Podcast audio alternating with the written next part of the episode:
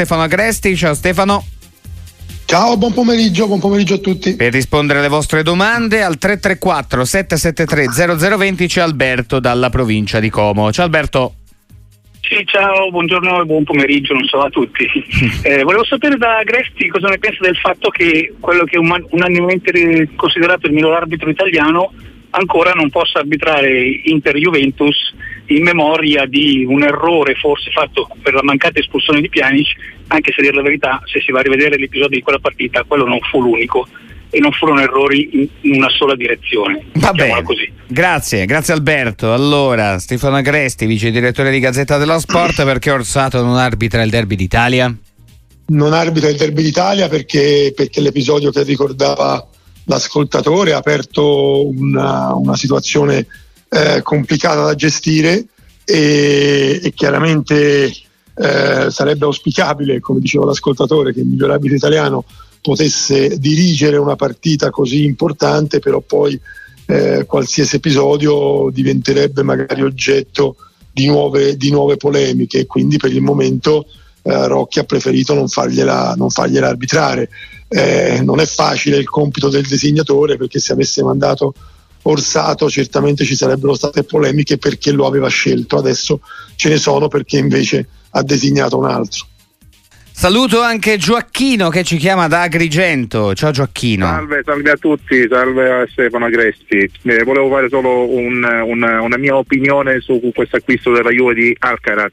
Vai. Non tanto per la qualità del giocatore, che sicuramente saranno ottime, però per eh, il quantum di riscatto, 52 milioni quando è stato acquistato a 13 o a 16 un anno e mezzo fa, ha giocato la Premier, sono scesi col Southampton e, e ora in Serie B del Southampton non sempre gioca. Secondo me una mia chiave di lettura è una plusvalenza che andranno a fare fine mercato magari o inizio mercato dell'anno prossimo a giugno con la richiesta che avevano fatto di Sule a 35 milioni e magari poi la porteranno a 48-50 facendo uno scambio o alla pari o giù di lì facendo delle grandi plusvalenze. Grazie, buona giornata. Grazie eh, Stefano. Ma no, io credo che sia mm, diverso il motivo per cui è stato posto questo, questo mh, mm, eh, diritto di riscatto effettivamente molto alto, direi fuori mercato. Mh, mm, si è deciso eh, così, probabilmente perché in qualche modo il Southampton voleva anche eh, che venisse valorizzato eh, il giocatore e anche per far vedere al giocatore che comunque non è alla Juventus necessariamente di passaggio, ma si può giocare la possibilità di rimanere, eh, che poi in futuro ci possano essere che possa essere rivista la cifra, eh, questo è un altro discorso, però ecco io non, non credo che ci sia una plusvalenza già programmata, anche perché mi pare che su questo tipo di plusvalenze oggi ci sia molta più attenzione rispetto al passato. Sì, decisamente, decisamente sì. Eh, anche perché qualche conseguenza. Eh, ne abbiamo parlato, stata, abbiamo parlato questa parola plusvalenze che non sopporto più, eh, anche se è l'obiettivo delle società, cioè far plusvalenze vuol dire guadagnare e quindi diciamo che il plusvalore. L'importante è che le eh. plusvalenze siano, siano virtuose, esatto. che siano eh. artefatte, ecco, se sono virtuose perché si valorizza un, un calciatore, allora quelle sono assolutamente eh, non solo legittime, ma, ma sono eh, il motivo, eh, la, la, la, strada attraverso la quale molte società trovano sostentamento. Questo, Decisamente, decisamente. Sì, sì, è qualsiasi azienda, tra l'altro, insomma, eh, così funziona. Saluto Marco che ci chiama al 334 773 0020 dalla provincia di Salerno. Ciao Marco, ben trovato su Sportiva. Buongiorno a tutti e grazie dell'opportunità. Volevo dire, dire al dottore Agresti, ovviamente si parla del fatto del giorno di Lewis Hamilton alla sì, Ferrari. Come no? Uh, io uh, tifoso Ferrari da, da, da, una vita, la mia domanda è perché si è uh, cercato in tutti i modi di trovare un pilota avanti età e non chiamare un Adrian Newey che potrebbe essere finalmente la soluzione a tutti i nostri problemi come scuderia. Cioè, questa è la mia enorme perplessità. Non riesco a capire perché dal 94 al, al 2024, sono 20 anni, si è tentato di farlo venire, ma possibile non c'è stato mai qualcuno che abbia convinto Adrian a venire in Ferrari finalmente. Eh, vediamo, dai, senti, se, sentiamo, sentiamo, anche Stefano Agresi, perché Adrian, cioè perché Adrian Newey non, non, è venuto, cioè perché il più grande tecnico della storia recente certo. della Formula 1 mai sbarcato, sbarcato, in Ferrari, oggi anche la prima Gazzetta ovviamente dedicata a, a Lewis Hamilton in Ferrari al 2025. Beh, si sono fatte scelte diverse, non sempre si possono raggiungere gli obiettivi che, che, si vogliono, che, si vogliono, avere e comunque la Ferrari ha fatto delle scelte che si vogliono raggiungere, la Ferrari ha, fatto, ha fatto delle scelte differenti, io credo francamente che eh, la decisione di puntare su Hamilton eh, dimostri come la Ferrari e, e, ovviamente innanzitutto John Elkan abbia l'intenzione di eh, far tornare eh, la, la, la, macchina di Maranello a essere competitiva ai massimi livelli. Eh, oggi il gap che c'è da colmare con chi domina il mondiale molto molto ampio, l'arrivo di Hamilton per quello che può dare come pilota, per quello che può dare anche allo sviluppo della vettura è certamente un segnale eh, molto incoraggiante credo per tutti i tifosi della Ferrari. Si va a formare una coppia di grandi piloti, è vero che Hamilton non è giovane ma è uno dei più grandi eh, piloti della storia della Formula 1, uno dei più vincenti e credo che in questa ottica i tifosi della Ferrari debbano guardare anche e anche eh, credo apprezzare lo sforzo anche economico che sta facendo Ferrari per cercare di tornare a, finalmente a lottare per il mondiale e magari a vincerlo. Decisamente sì, tanti messaggi che ci arrivano anche al 366-6284-122, le chiamate che ci arrivano invece la prossima che prendiamo è di Paolo che ci chiama da Prato. Ciao Paolo. Sì, ciao a voi. Io ciao, volevo fare una domanda a Gresti sul, sull'atteggiamento della, della Fiorentina eh, praticamente ha rincorso l'esterno eh, del, del Genoa per eh, tutta l'ultima parte del mercato parlando poi di cifre anche importanti per, un club come la Fiorentina. Di solito quando eh, a Firenze si punta un giocatore di questo calibro, poi si finisce spesso e se ne prende un altro di tutt'altro cabotaggio. Eh, in questo caso qui invece è stato tutto un all-in sul giocatore comunque di, eh, di, nome e di rendimento. Per me la Fiorentina ha corso un rischio tremendo perché ora si ritrova con un esterno in meno, con un modulo e un allenatore che invece vorrebbero più esterni possibili di qualità. Invece si trova senza un esterno di qualità e senza un esterno anche da un punto di vista numerico. Possibile che non ci sia stato un piano B, C, D E concreto? Grazie l'ascolto. Grazie, grazie Paolo. Sentiamo, Fiorentina Ma... che ricordiamo ha seguito Gudmundsson era all'esterno e quello ceduto è Brecalo. Certo, sì, ma francamente io credo che la Fiorentina abbia provato a compiere un salto di qualità nel ruolo, ha provato a prendere un giocatore di, di, di grandissima di grandissime prospettive ma anche di un gran, grande presente, lo dimostra tutte le volte nel Genoa, non a caso Gudmundsson è finito nel mirino anche di altri club in Italia e non solo in Italia, ma in Italia ne cito due su tutti, l'Inter e la Juventus, che apprezzano molto le qualità di Gudmundsson, che apprezzano la sua eh, capacità di saltare l'uomo. La Fiorentina ha provato ad anticipare il mercato estivo prendendolo adesso. Se eh, doveva inserire un esterno di livello eh, medio eh, che non avrebbe portato niente dal punto di vista tecnico, allora ha preferito stare fermo, ha preferito aspettare e magari realizzerà, farà un investimento importante nel ruolo eh, la prossima estate. Io credo che eh, Gudmundsson avrebbe rappresentato un valore aggiunto importantissimo per la Fiorentina. Se la Fiorentina eh, doveva andare a prendere un giocatore eh, normale a quel punto, magari spendendo anche dei, dei soldi, a quel punto credo che la scelta che ha compiuto sia anche logica io credo che vada apprezzato comunque lo sforzo che ha fatto la Fiorentina facendo un'offerta non irrilevante al Genoa, poi il Genoa ha fatto una richiesta che era eh, superiore perché evidentemente ritiene anche che Goodmundson possa aumentare il proprio valore e magari sul mercato estivo ritiene di poter ricavare ancora più denaro da Goodmundson. Andiamo a prendere anche la chiamata di Luca che ci chiama da Milano. Oggi, amici, avete chiesto di Orsato, Alcaraz, Hamilton, Newey, la Fiorentina. Sentiamo Luca da Milano che ci chiede invece. Ciao Luca. Io vi chiederò, buongiorno Radio Sportiva, buongiorno dottor Agresti. Vi chiederò del Milan, due Vai. considerazioni. La prima, domenica sera mio figlio è stato a San Siro e mi ha detto papà, Zirche è clamoroso quindi volevo chiedere a dottor Agresti come, come vedrebbe Zirche al Milan. E poi la seconda sulla voce di Antonio Conte sempre al Milan. Ma secondo lei con questa, con questa diciamo, proprietà e con i pochi fondi a disposizione sarebbe disposto a venire al Milan. Grazie, vi ascolto. Grazie, grazie Luca. Tra l'altro diciamo a Luca e a tutti i tifosi rossoneri che poi tra poco, più tardi, ci ascolteremo le parole di Stefano Pioli che ha parlato della gerarchia dei rigoristi del Milan, che ha parlato del mercato e sta ancora parlando in conferenza stampa, magari qualche collega gli chiederà anche delle voci eh, su, su Conte perché immagino che insomma a prezzo gli verrà chiesto anche questo, quindi restate con noi. Eh, tanto Stefano, Zirze Milan e Conte Milan.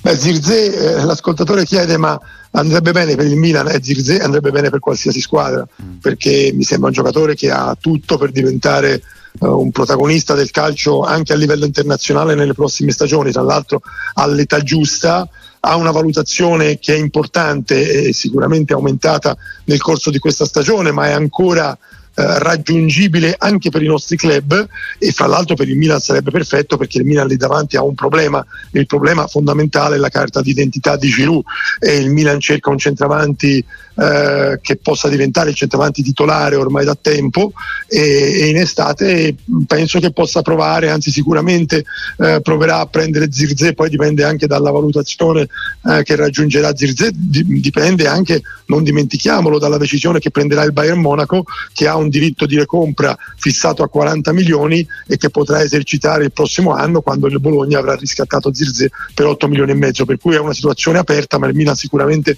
è vigile e presente sulla possibilità di prendere Zirze. Per quanto riguarda invece ehm, le voci di Conte, ehm, beh, Conte è un allenatore che tutti i club eh, seguono eh, dovendo, dovendo, cercare un allenatore ambizioso e vincente, eh, ha dei costi suoi eh, di, di, ingaggio non irrilevanti.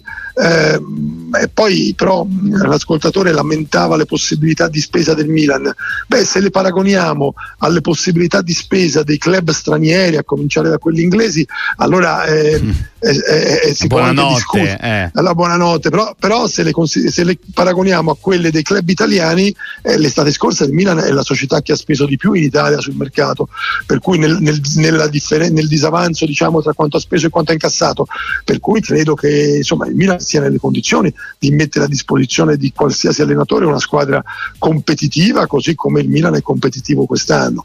Eh, per cui io credo che da quel punto di vista non ci sia ci siano, non ci siano molte possibilità migliori nel nostro paese per Conte e per qualsiasi allenatore. Danilo che ci chiama da Genova. Ciao Danilo. Ciao a tutti, buongiorno a tutti e niente, come sempre vi ringrazio per la vostra presenza quotidiana e siete, siete veramente una, una, grande compagnia, una, una dipendenza quotidiana Grazie. per lo sport. Grazie, noi ringraziamo Io... voi, vai Danilo. E io la considerazione e la domanda che voglio fare al vostro illustre ospite è questa. E io mi unisco con tutti ai complimenti a Sinner, com- come tutti, a tutti gli onori, niente da dire, è un grandissimo ragazzo, soprattutto per di essere un grande campione, però proprio in questi giorni io invito veramente tutti gli sportivi che ho sentito diciamo già fare dei paragoni illustri uno dei più grandi sportivi italiani, io invito tutti a non dimenticare per me il più grande sportivo italiano, quello che fermava veramente l'Italia e ci attaccava alla televisione tutti i pomeriggi, Marco Pantani. Eh. Io invito tutti a non dimenticare Marco Pantani. Eh. Solo questo e, e vi ringrazio e vi seguo per sempre. Grazie, grazie Danilo. Beh, Marco Pantani, ogni volta che ci pensiamo, eh, qua in studio ci sono due appassionatissimi di, di ciclismo e Stefano Agresti Pantani è, è, è stato l'Italia veramente per, per un bel lasso di tempo per quelle salite che sembravano infinite, invece erano. Eh, Molti me- ci metteva così poco tempo a fare l'Alpe d'Huez, a fare delle salite che, che sono impossibili veramente da fare con tutta quella bellezza. Beh sì, eh, Pantani, Pantani, è una leggenda, ci ha regalato, come diceva l'ascoltatore, delle emozioni eh, straordinarie e ha vinto il Giro e il Tour nello, nello stesso anno, un'impresa sensazionale, eh, quasi inimmaginabile nel ciclismo moderno, tant'è vero che oggi parliamo come di una cosa incredibile del fatto che Pogacar ci possa riprovare quest'anno a realizzare la doppietta e Pantani è stato un, un, un campione che, che, effettivamente, come diceva l'ascoltatore, ha tenuto l'Italia davanti alla TV eh, e, ha entusiasmato, ha esaltato l'Italia. Eh, fra l'altro ricorrono tra pochi giorni i 20 anni dalla morte perché perché è morto nel, il 14 febbraio di vent'anni fa Marco Pantani e in questi giorni appunto il ricordo è ancora più, più forte più vivo e le sue imprese sono ancora nella, nella, nel cuore di tutti noi, non c'è dubbio e poi Sinner è un'altra, è un'altra cosa, è un'altra, però diciamo che eh, quello mh, mm, eh, che, ha, che, ha, avuto di straordinario Sinner negli ultimi mesi è il fatto che davvero è riuscito a unire tutta l'Italia nella, nella passione per un, per un campione e per una disciplina sportiva. Eh, purtroppo ho i capelli bianchi e non sono stati molti gli sportivi che sono riusciti a unire così l'Italia. Eh, viene in mente Alberto Tomba, eh, viene in mente Valentino Rossi e sicuramente Pantani è tra questi ed è fantastico che questo comunque che questo ragazzo di, di 21 anni, di 22 anni, perché Sinner eh, è un ragazzo giovane del 2001, eh, sia riuscito già in questa impresa, anche perché poi, come dire, abbiamo la sensazione, e eh, ci auguriamo che sia vero, di essere soltanto all'inizio, eh, quindi che, questa, che questi grandi risultati che ha ottenuto negli ultimi mesi, la Coppa Davis e ovviamente l'Australian Open, siano soltanto eh, le, le, prime, le, le prime vittorie, i primi trionfi di una carriera che potrebbe essere luminosa. Sì, sì, dico a Danilo da Genova, la meraviglia per qualcosa, come ci diceva Stefano Agresti, che troviamo e nella quale ci incrociamo non deve togliere nulla a quelle che abbiamo vissuto in passato, però è bello che lo si ricordi ancora quello che è stato eh, Alberto Tomba, quello che è stato Marco Pantani, ci sono arrivati subito tanti messaggi anche per eh, Marco Pantani, uno, anche Lorenzo da Manfredonia, insomma molti, molti altri per ricordare un campione eh, eterno. Ciao Francesco da, che ci chiama da Salerno, ciao Francesco, ben trovato Ciao. su Sportiva. Ciao, buon pomeriggio, eh, complimenti per la trasmissione. Grazie. Ecco, volevo fare una domanda al dottor Agressi. Eh, volevo un parere sul mercato di Sabatini alla Salernitana, eh, senza spendere un euro, portare nove giocatori eh, a Salerno, eh, che speranze ha di salvezza la Salernitana e poi per quanto riguarda la voce che è girata stamattina che probabilmente anche Manolas potrebbe arrivare a Salerno da svincolato. Ok, va bene, va bene, grazie, grazie Francesco. Allora, Manolas tra l'altro c'è anche l'Ellas Verona, oggi ufficiale, eh, lo ricordo, Jerome Boateng alla Salernitana. Eh, sentiamo Stefano Agressi che ne pensa di Sabatini. No, beh, Sabatini è un maestro eh, nello scop- scoprire calciatori e a Salerno ha dimostrato due anni fa di essere anche molto capace nel ricostruire le squadre nel mercato di gennaio. Eh, lo ha fatto prendendo tanti calciatori, eh, alcuni appunto come, come Jerome Boateng, eh, alcuni anche un po' avanti con gli anni, eh, però credo che abbia eh, cercato di dare una svolta a una squadra che comunque io ho sempre visto viva. La Salernitana non ha mai dato la sensazione, nonostante l'ultimo posto in classifica e nonostante i risultati ovviamente molto negativi, non ha mai dato la sensazione di essere una squadra che, eh, non, ha, che non ha anima, che non ha anche un'identità e quindi io credo che con tutti questi rinforzi, tutti questi calciatori che ha portato Sabatini, forse ci possa essere quel salto di qualità che porta la Salernitana a, a, a ottenere risultati che finora ha soltanto sfiorato. Cioè, non posso dimenticare che la Salernitana ha perso oltre il novantesimo la partita con il Napoli in trasferta in casa contro la Juventus proprio di recente. È una squadra che è viva, che è presente. E vediamo se questi acquisti di Sabatini possono dare la spinta decisiva, ma Nolas eh, è un uh, è svincolato e quindi uh, è sul mercato. Ci citavi giustamente il Verona, eh, perché anche il Verona ci sta provando, il Verona ha ceduto davvero tanti calciatori e vediamo se, se si accorderà o con il Verona o con la Salernitana, perché non so in quali condizioni fisiche sia, non so quale... Eh, quanta voglia di mettersi in discussione ancora abbia Manolas, però sicuramente il giocatore c'è, bisogna vedere come sta oggi lui dal punto di vista mentale e fisico. Avanti con le chiamate che ci arrivano 334 773 0020. Salvatore ci chiama da Torino. Ciao Salvatore. Ciao, complimenti per la trasmissione, vi seguo tutti i giorni. Fai Io benissimo, domanda... devi Salvatore, vai.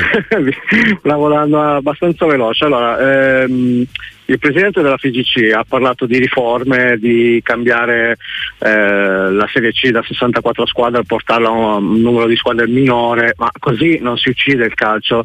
Eh, questo è un discorso fatto da una persona che parlava sul discorso della Superlega, parlava di calcio del popolo, ma qua mi sembra che in calcio del popolo ci sia ben poco, mi sembra che ci siano proposte fatte più che altro per tenersi la poltrona. Volevo sapere cosa ne pensavate. Va bene, grazie. va bene. Grazie, grazie Salvatore. Oggi, veramente oggi più che mai incredibile. Siamo passati Orsato al me ne sono segnate tutte. Orsato, Alcaraz, Hamilton, Newey, la Fiorentina, Conte, Zirgze, Pantani, Sinner, Manolas, Sabatini. Adesso da fuori. Ma Stefano Agresti può rispondere su tutti i temi. Su tutto no, puoi rispondere, Stefano. Quindi... Ci, no, ci, ci, prov- ci proviamo. Ci proviamo, ma ehm, su cos'era l'ultima? Che poi le citate tutte mi sono, la, mi sono perso. Eh, no, ma la, eh, vedi, eh, questa no, era la riforma, cioè Gravina che ha proposto no, di cambiare riforma, e ridurre ma, il numero di squadre in Serie C. Sì, Io ho la penna e il no. foglio, eh, me le segno per questo, non è che ho ottima memoria. Eh. No, eh, beh, eh, allora di riforme si parla da t- t- tantissimi anni nel nostro calcio, è sempre stato impossibile portarle avanti perché eh, la, la, la, struttura del calcio eh, rende quasi impossibile modificare i campionati o, rende, o, lo rende addirittura impossibile senza il consenso delle leghe, senza maggioranze qualificate, per cui è molto molto complicato. Eh, quando Gravina parla di ridurre le squadre di Serie C non, è, non lo fa perché vuole colpire la Serie C, lo fa perché nel nostro calcio ci sono 100 squadre professionistiche e eh, il nostro calcio ha dimostrato di far fatica molta a sostenere un numero così elevato elevato di club professionistici. Eh, un tempo c'erano i semiprofessionisti e, e che in qualche modo diciamo, davano oh, qualche uh, opportunità di gestione in più. Nel calcio moderno uh, gestire 100, uh, amministrare, gestire, sostenere dal punto di vista finanziario 100 club professionistici è davvero molto diverso, eh, è molto faticoso e molto complicato, tant'è vero che eh, nei paesi, nei paesi eh, che sono a noi più vicini quasi nessuno ha così tante squadre, un numero così elevato di squadre professionistiche e quindi mh, la riforma di Gravina è volta a cercare di rendere rendere il calcio eh, più sostenibile, a non avere squadre che scompaiono eh, e, mh, non è una riforma contro i piccoli centri eh, che eh, oggi magari eh, sono in Serie C, ma è contro eh, il, ten- la, la, il, rischio che poi ci, sono, ci, siano delle squadre anche di grandi città, anche di città più importanti, che invece non riescano a sopravvivere ai costi del calcio professionistico. È un tentativo, vediamo se riuscirà a portarlo avanti perché tutti quelli che ci hanno provato finora poi si sono scontrati con una realtà che ha impedito loro di andare avanti. Allora saluto anche Stefano che ci chiama da Catania, un altro amico dalla Sicilia. Ciao Stefano. Sì, salve.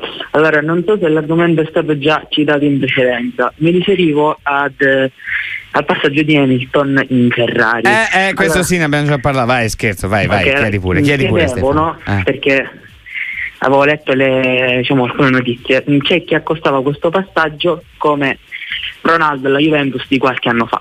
Mm che prometteva ovviamente la, la vittoria della Champions e quindi mi chiedo non è che Ferrari abbia rischiato la stessa cosa eh, come dire a non accadere quello che può essere un flop va bene Va bene, grazie, grazie Stefano. Non è che Sainz avrebbe guadagnato due spicci, come si dice in gergo tecnico, Stefano no. Agresti. Eh.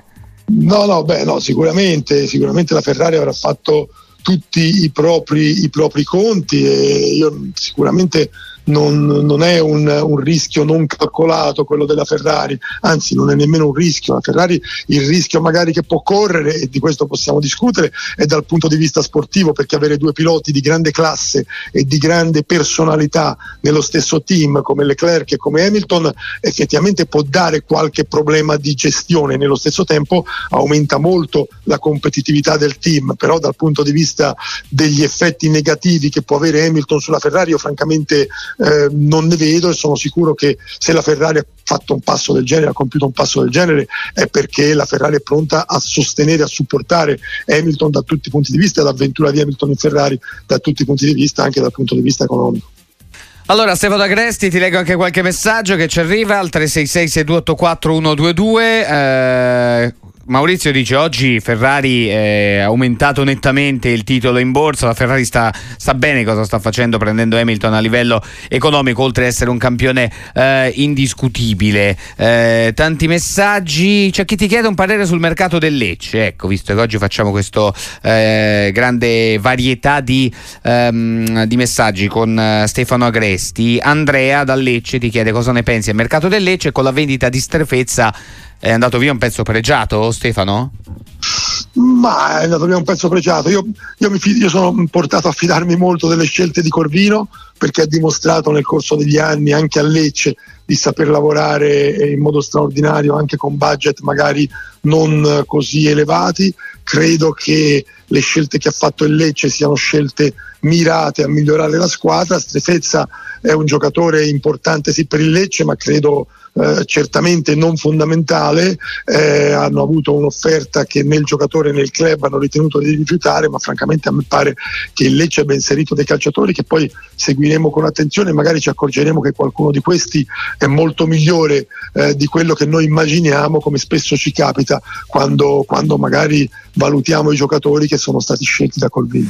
Eh, tifoso Granata, arriverà il Toro in Europa con questo mercato acquisti e cessioni, a tuo avviso Stefano? Beh, sicuramente è stato fatto un mercato anche in, a gennaio, un mercato importante per rafforzare la squadra, per tentare di arrivare in Europa. Eh, il Torino ha completato l'organico con giocatori eh, che, che, permettono a Juric di avere sicuramente più risorse e anche con un giovane attaccante che, che, è tutto da scoprire e, che, e, che, potrebbe anche rivelarsi un acquisto anche questo di spessore, mi sembra che abbia le carte in regola per puntare all'Europa e, e per lottare fino alla fine per andarci. Poi vediamo appunto se Juric sarà in grado di portarcelo. Ultimo messaggio che leggiamo, insomma, ne leggo ancora due o tre per Stefano Agresti. Filippo, che è tifoso dell'Atalanta, immagino, perché ti chiede: secondo te Gasperini può battere il record di permanenza su una panchina di una squadra? Cioè, ogni anno sembra che la sua passione per l'Atalanta aumenti e poi alla fine rimane, rimane, vado via, rimango, vado via, rimango, me ne vado, me ne vado, me ne vado, poi alla fine rimane sempre e questo connubio prosegue e non si interrompe mai. Sì, ora per battere il record di, di, di, permanenza su una panchina, se guardiamo all'estero, credo che sia insomma, quasi impossibile.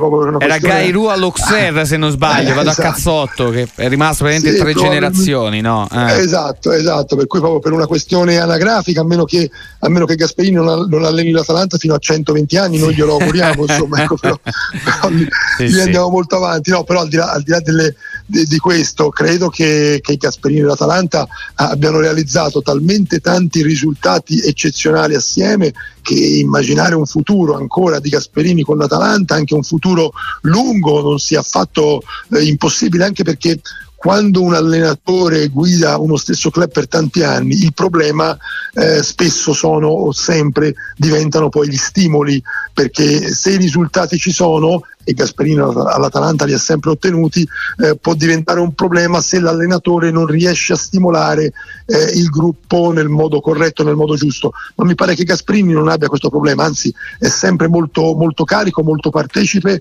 eh, e quindi io credo che possa ancora andare avanti all'Atalanta. Se lui, se lui ha gli stimoli, eh, mi sembra che non, non, non, ha sbagliato nemmeno una stagione, per cui credo che se lui ha gli stimoli non ci sia un solo motivo per cui debba lasciare l'Atalanta. Eh, Francesco ti chiedo una cosa sulla nazionale una considerazione da condividere con uh, Stefano Agresti. Spesso si parla della fascia di capitano nazionale come se fosse assegnata dal CT, ma è assegnata al giocatore con più presenze. Storicamente sì, è così, no? Che va assegnata al giocatore certo, con più presenze. Certo. Eh, in questo, sulla fascia da capitano, spesso si fa questa uh, distinzione a quello con più presenze, a quello. Come, tu come lo gestiresti? Ma in nazionale io credo sì, che sia nazionale, giusto che, ma in nazionale io credo che, che, la fascia di capitano debba andare a chi ha più presenze perché comunque è anche un riconoscimento alla, alla, alla longevità di un calciatore, alla, alla, sua, anche al suo attaccamento alla maglia azzurra, a quello che ha fatto, anche perché poi se un calciatore eh, rimane così tanto tempo in nazionale al punto da essere quello più presente, vuol dire che ha anche una, una, um, una, storia sua personale importante con la maglia azzurra, per cui io francamente non avrei dubbi e continuerei a gestirlo in questo modo, continuando a dare la fascia del, del capitano alla, al calciatore che è più presente ehm, noi, c'è più presenze, noi a volte ormai spesso tradiamo eh, la storia e la tradizione, ma la tradizione fa parte del calcio, per tante cose la dobbiamo abbandonare e so, per queste cose io credo che sia giusto invece che continuiamo a essere, eh, a essere fedeli alla tradizione e quindi no, non cambiamola. Eh, Luca ci ricorda eh, Gigi Fresco, mister della Virtus Verona da 42 anni. Sì, è vero, però anche il presidente esonerarsi sarebbe un po', un po complicato. eh, grazie Stefano Agresti. Grazie a te, ciao, un saluto a tutti.